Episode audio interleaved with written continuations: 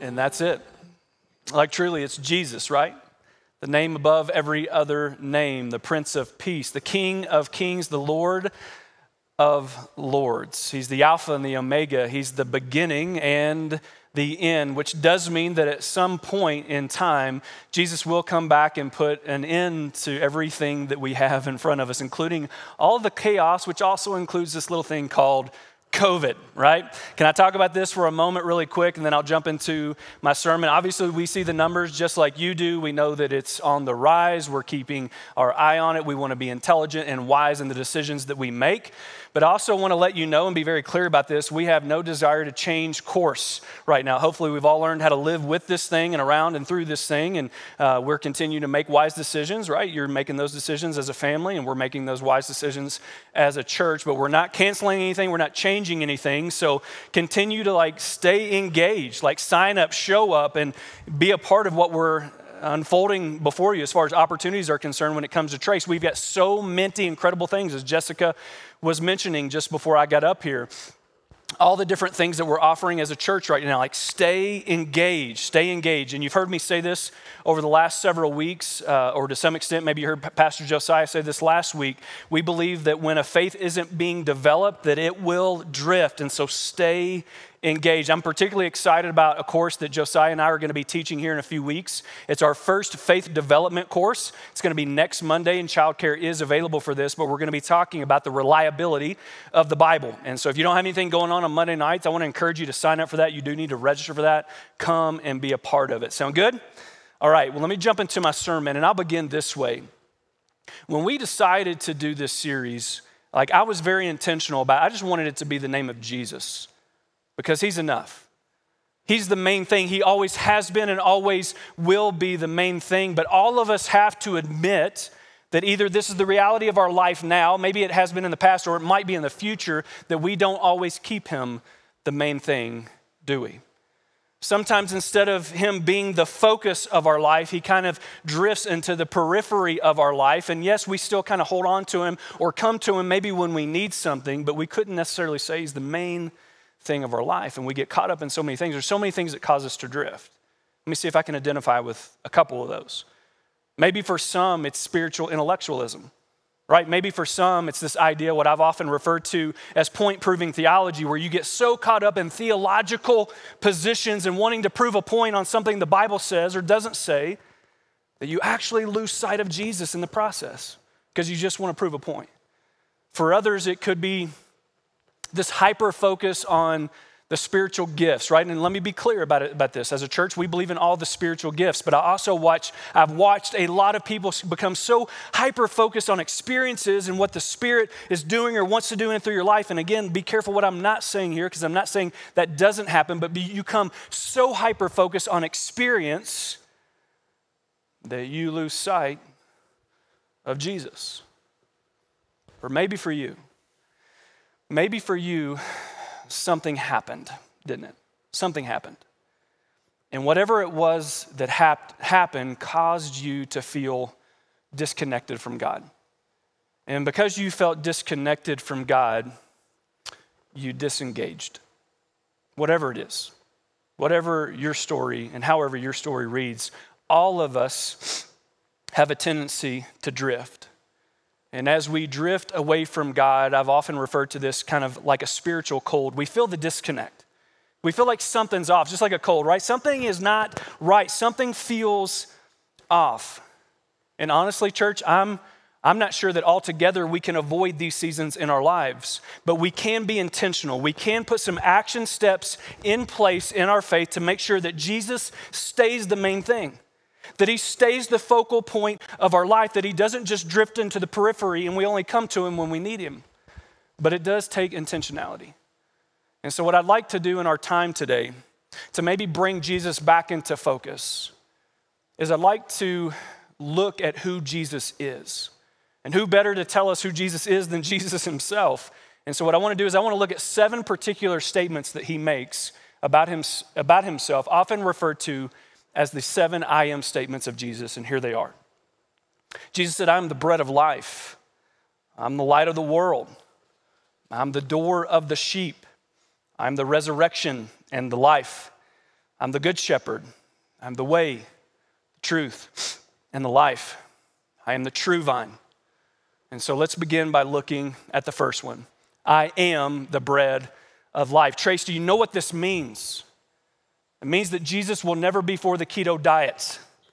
So go eat some bread in the name of the Father and the Son. Praise God, hallelujah. Somebody's got a hand up in the back. Thank you, Jesus, for bread. If you really want to understand the context, sorry, it's an old personal trainer joke. Um, if you want to understand the context of what Jesus is saying here, you really do need to read the entire chapter. You see, Jesus notices that there's some people following him for the wrong reasons. And so he's calling them out, and we'll read that in just a moment. But he notices they're following him for the wrong reasons. In other words, it's not about what God wants for their life, it's about what they can get, specifically when it comes to a meal. Right? I mean, some of these guys have watched Jesus take a few loaves of bread and some fish and feed 5,000 people. And so they know it's like, hey, if we stay in company with this guy, like the next meal is on the house, you know what I'm saying? So let's make sure we're around when he does that again. Jesus observes this. And he decides to speak directly to it because, and hopefully we know this, following Jesus has never been about what we can just get, it's about what God wants for our lives. Here's what he says He says, For the bread of God is the bread that comes down from heaven and gives life to the world. Sir, they said, these are some of the guys following him for the wrong reason. Sir, they said, always give us that bread. Like that's the extra gluten bread. We'll take that, right? Like give us that bread. Then Jesus declared, and I can almost see Jesus nodding, or not nodding, shaking his head as he's saying this. Like, man, you don't get it. I'm the bread of life. I am. I'm the bread of life. Whoever comes to me will never go hungry, and whoever believes in me will never be thirsty. You see, the point that Jesus is making is that yes, food and bread can offer some sustenance, it can satisfy some hunger for a bit, but only He, only He can satisfy and fulfill and sustain us and our spiritual lives forever. A little bit later, he says this in John chapter 6, verse 40. He says, For my Father's will is that everyone who looks to the Son and believes in him shall have eternal life, and I will raise them up on the last day. And even a little bit later in this chapter, he says something. And again, continuing to use this illustration of bread and continue to refine those that are following him, he says, I tell you the truth, unless you eat the flesh of the Son of Man and drink his blood, you cannot have eternal life within you. And so, once again, he's taking this metaphor, he's taking this analogy, and he's going pretty deep with it. With it. And what he's saying here is if you don't find your full sustenance of life, if you don't find the complete fulfillment of life within me, then you can't have eternal life in you. But after some of the disciples, and it doesn't just say his followers, it says some of his disciples, after some of his disciples, and this wouldn't have been the top 12, but some of his disciples heard this. And then in John chapter 6, verse 66, think about that, John 6, 6, 6 it says, when they heard that, they left and abandoned him, for that teaching was too hard. Which leads me to a question Are you looking to Jesus just to satisfy a craving from time to time? Are you looking to Jesus just to satisfy a craving from time to time? Maybe it's kind of that cry for help moment in your life. I've had them. Are you looking for Him just to satisfy a craving from, for time to time, or are you looking to Him to sustain you and satisfy you daily? To which some of you truly may wrestle with the question, especially if you're new to all of this can He actually do that? Is Jesus enough to sustain me? To which He would say, I am. Our next I am statement comes from John chapter 8, and Jesus says this He says, I am the light of the world. Whoever follows me will never walk in darkness, but will have the light of life. Here's my guess everyone in this room has likely had an experience at some point in their life where you felt real fear, like you felt real fear because you were in physical darkness.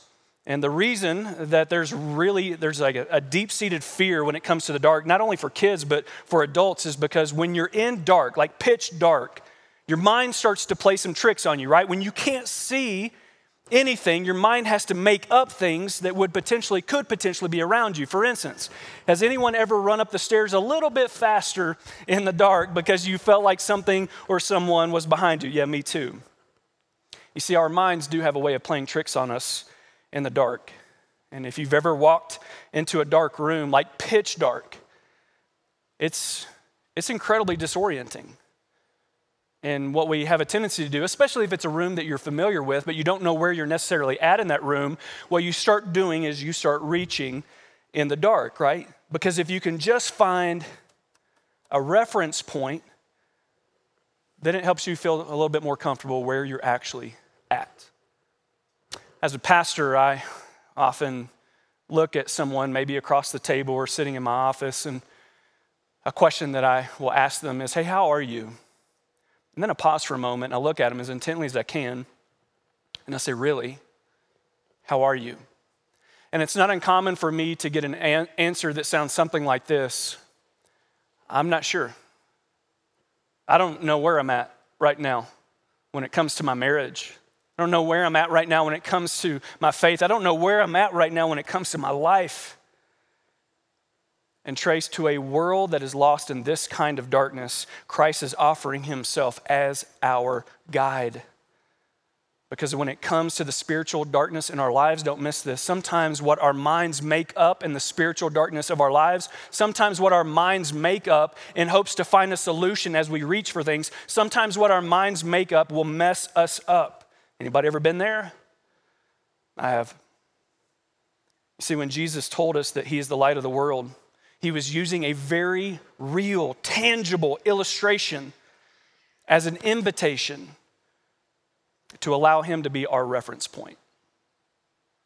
I love how David says this in Psalm 23. He says, Even when I walk through the darkest valley, I will not be afraid because you're close beside me. We all have dark seasons in our life, don't we? We all have dark seasons that we go through in this life. Some of you might be there right now. And you need to know that in darkness, you will naturally start reaching. It's just what we do. In darkness, when you don't know where you're at, you're looking for a ref- reference point. And so in darkness, you naturally start reaching. And don't miss what I say next. All of us have within us the ability to reach for the wrong things. We have the ability, we have we have it in us to reach for the wrong things in hopes that maybe that will fill, fill the gap of what I'm not filling right now. Maybe that's the solution that I need to my dark season of life right now. And what we reach for sometimes in darkness and the things that we make up have the tendency to mess us up. And so, if that represents your story right now, and you're thinking to yourself, man, I am in one of those dark seasons and I can't see a way through it. Jesus says, I am. That leads me to my next two statements from Jesus that he is the door of the sheep. He says, I am the good shepherd. I'm going to put these two together because they come out of the same passage in John chapter 10. Let me read it to you. He says, I tell you the truth, I am the gate for the sheep. All who came before me were thieves and robbers, but the true sheep did not listen to them. Yes, I am the gate. Those who come in through me will be saved. Though they will come and go freely and will find good pastures.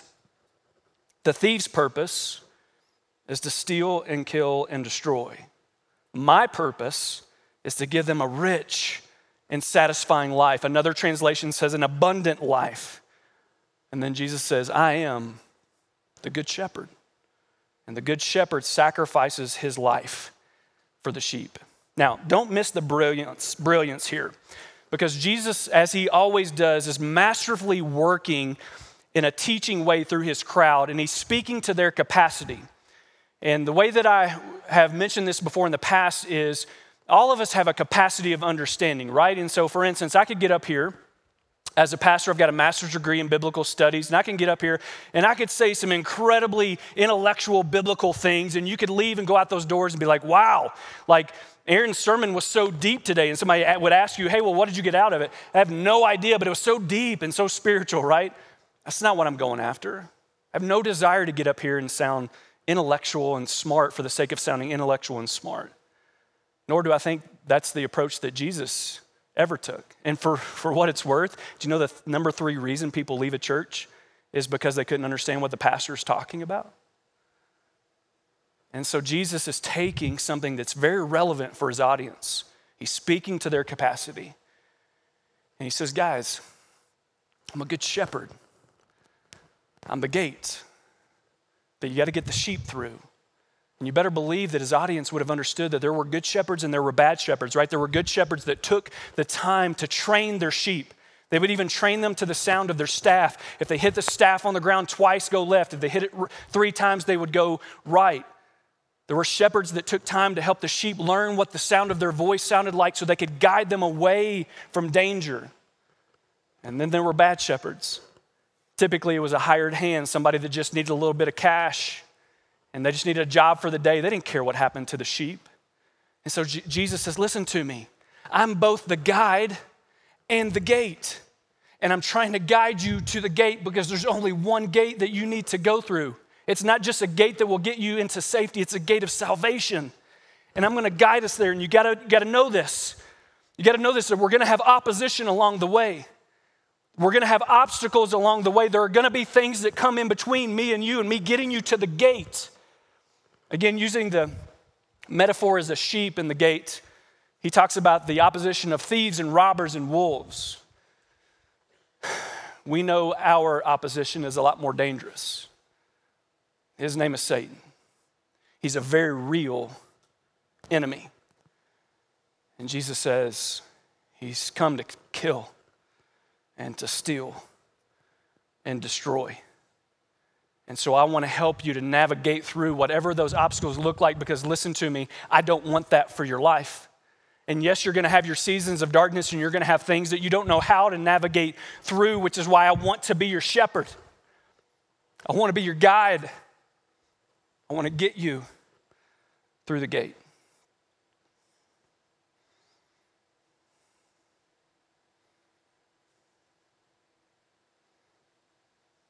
Where's Jesus trying to guide us to? He says abundant life. He's guiding us to a place of abundant life. What is that way? He says, I am. Which leads me to my next I am statement when Jesus says, I am the resurrection and the life. Let me set the context for this one. There's a, there's a time in Jesus' ministry where he meets three siblings two sisters named Mary and Martha, and their brother named Lazarus. And they be, strike up a pretty good friendship. And so when Lazarus grows sick, um, it wasn't uncommon for anybody to see that, man, they wanted Jesus to come back. They wanted Jesus to come back and heal Lazarus. So word gets to Jesus, hey, Lazarus is sick, will you come back? And so Jesus is on his way back, and then Lazarus dies in the process. And Martha, because he's not made it all the way back yet, Jesus hasn't made it all the way back yet, Martha actually comes out to meet him. And maybe you can hear her frustration and the frustration in her voice when she says, Lord, if you had only been here, if you'd only been here, my brother would not have died. Mary, her sister, actually shares that exact same sentiment a little bit later in the chapter. I meet a lot of people who have shared this sentiment. Maybe you have. God, why didn't you why didn't you save him or her?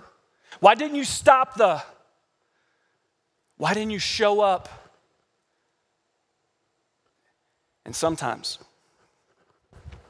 because God didn't show up, people give up.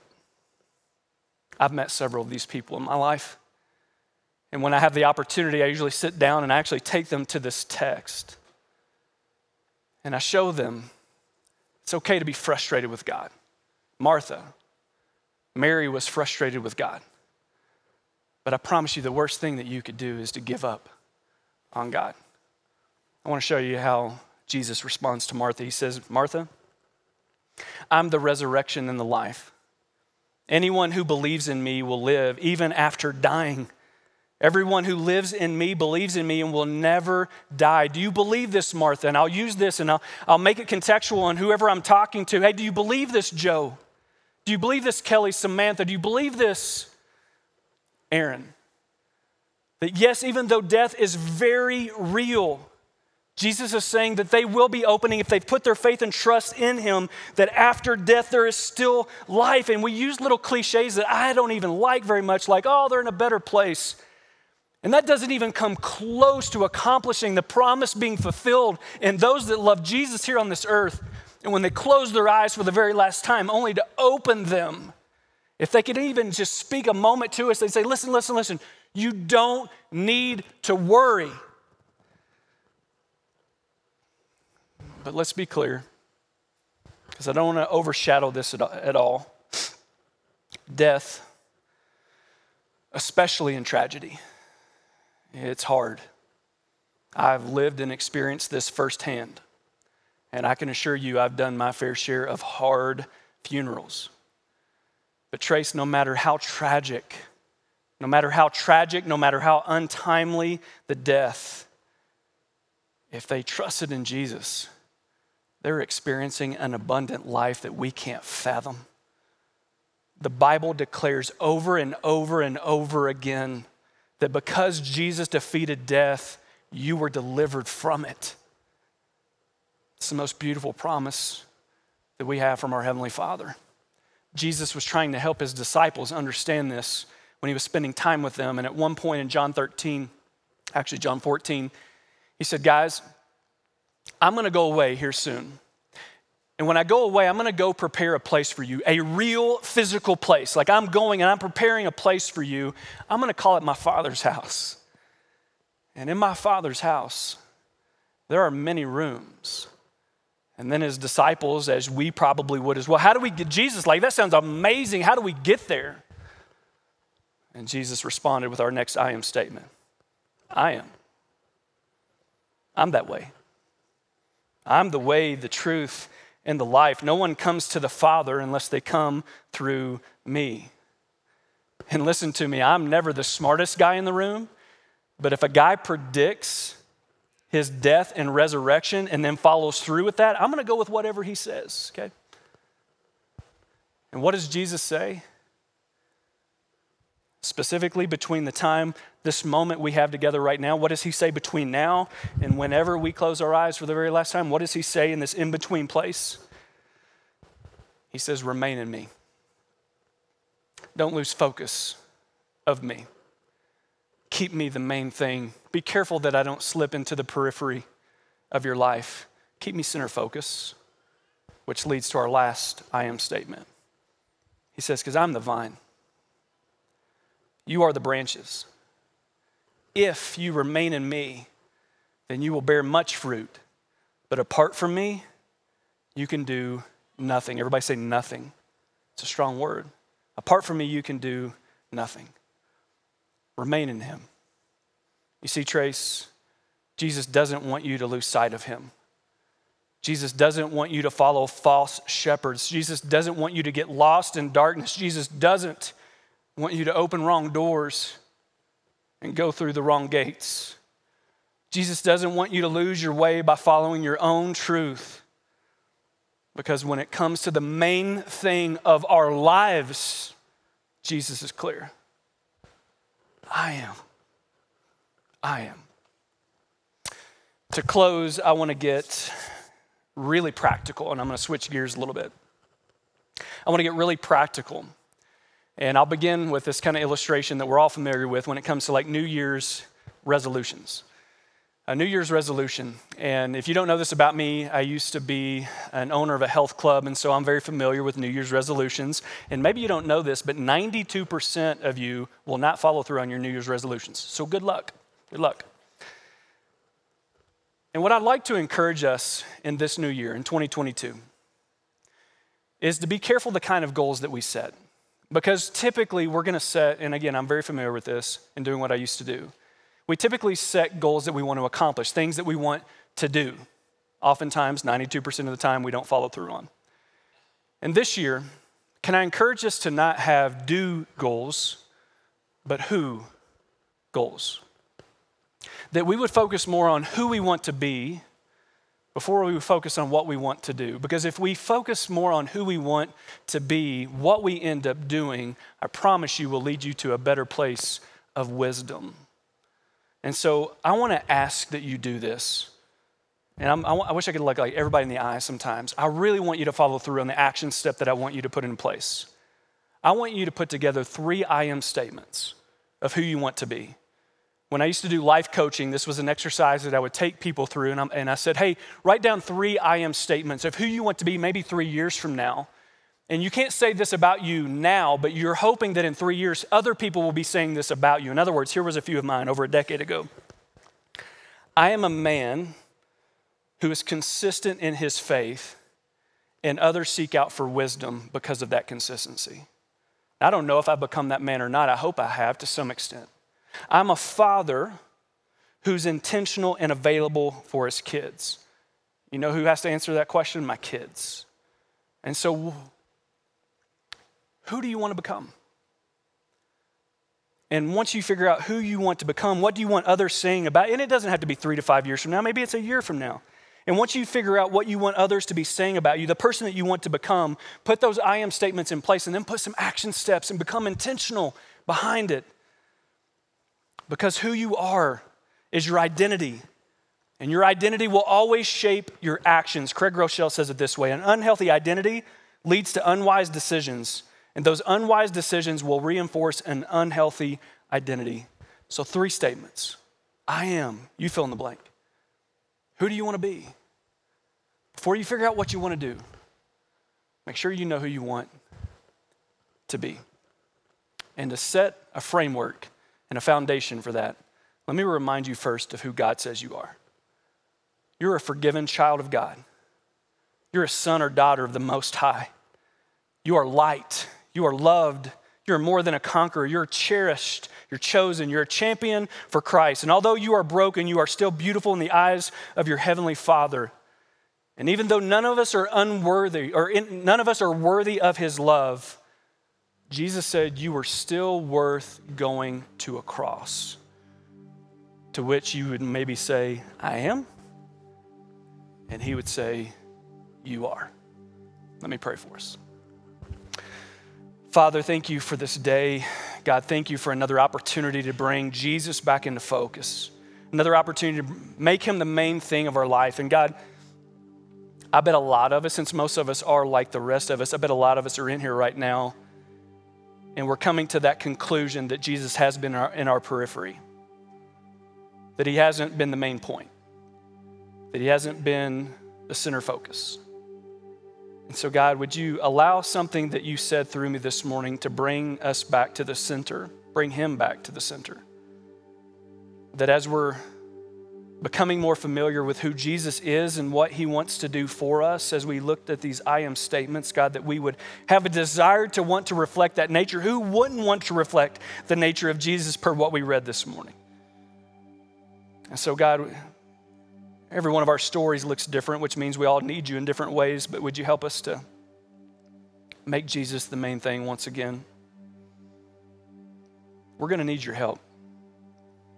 Some of us may be lost in some darkness right now because of our own decisions or circumstances. Some of us may be experiencing something right now. We just can't see how to get through it, and we just feel, we feel like we don't, it, we're, we're not enough to overcome it. So, God, we need your help. Would you help us today? We love you. We pray this in Jesus' name. Amen.